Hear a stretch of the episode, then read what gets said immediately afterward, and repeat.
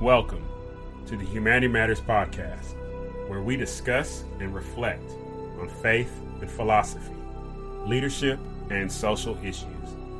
We want to engage in ideas and what it means to be a free human being in the pursuit of human flourishing.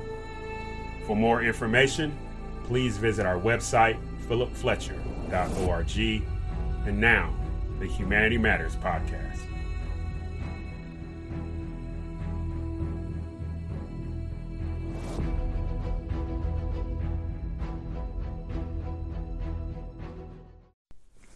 Hey, what's going on, everybody?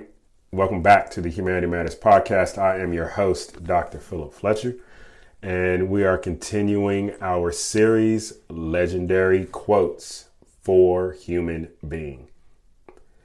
And we began last week with Rudyard Kipling's If, a legendary poem. Again, Rudyard Kipling is one of the best known of the late Victorian poets and storytellers. He was awarded the Nobel Peace Prize for Literature in 1907, and he's best known for his 1894 literature piece, The Jungle Book. I was exposed to the poem If back in college, and it concludes with if you can meet and deal with a particular set of factors of the human experience. He concludes with the poem, which is more you'll become a man, my son. And I like to even add, become a woman, my daughter. Speaking as a father to a son and two daughters, this poem is very appropriate to growing in life and what it means to be a human being that has ups and downs in this life. And so I want to draw another uh, line out of this legendary poem quote and we want to talk about post traumatic stress disorder, anxiety, and just life in general. And so, in the poem If, written by Rudyard Kipling, he states, and I quote, If you can meet with triumph and disaster and treat those two impostors just the same. Close quote. So, when we talk about PTSD, what are we talking about? We're talking about a disorder in which a person has difficulty recovering after experiencing or witnessing a terrifying event. When we talk about anxiety, what are we talking about? Anxiety is defined as a feeling of worry, nervousness, or unease, typically about an imminent event or something with an uncertain outcome. So, as a personal anecdote, I am uh, diagnosed with PTSD. I served in the military and due to particular events, combat, OIF3, it has impacted how I view life and how I engage with the events of life. I share this publicly because it's important for individuals to realize that they have shared experiences. The experiences will not be the same, obviously, but shared in the sense that many individuals can relate in some fashion. And so, whether you served in the military or experienced a car crash or had a loved one pass away, a traumatic event, some type of experience, it can have an impact on you. And dealing with the things that happen in life post that event or series of events, it can become even more difficult. So, how does this line from Rudyard Kipling's poem "If" how can it help those who have PTSD, have been diagnosed with it, struggle with anxiety? And this is my perspective and what I'm offering, and I'm hoping that it is helpful to you because it's been helpful to me.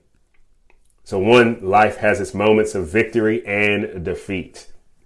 I think that's pretty apparent to all of us.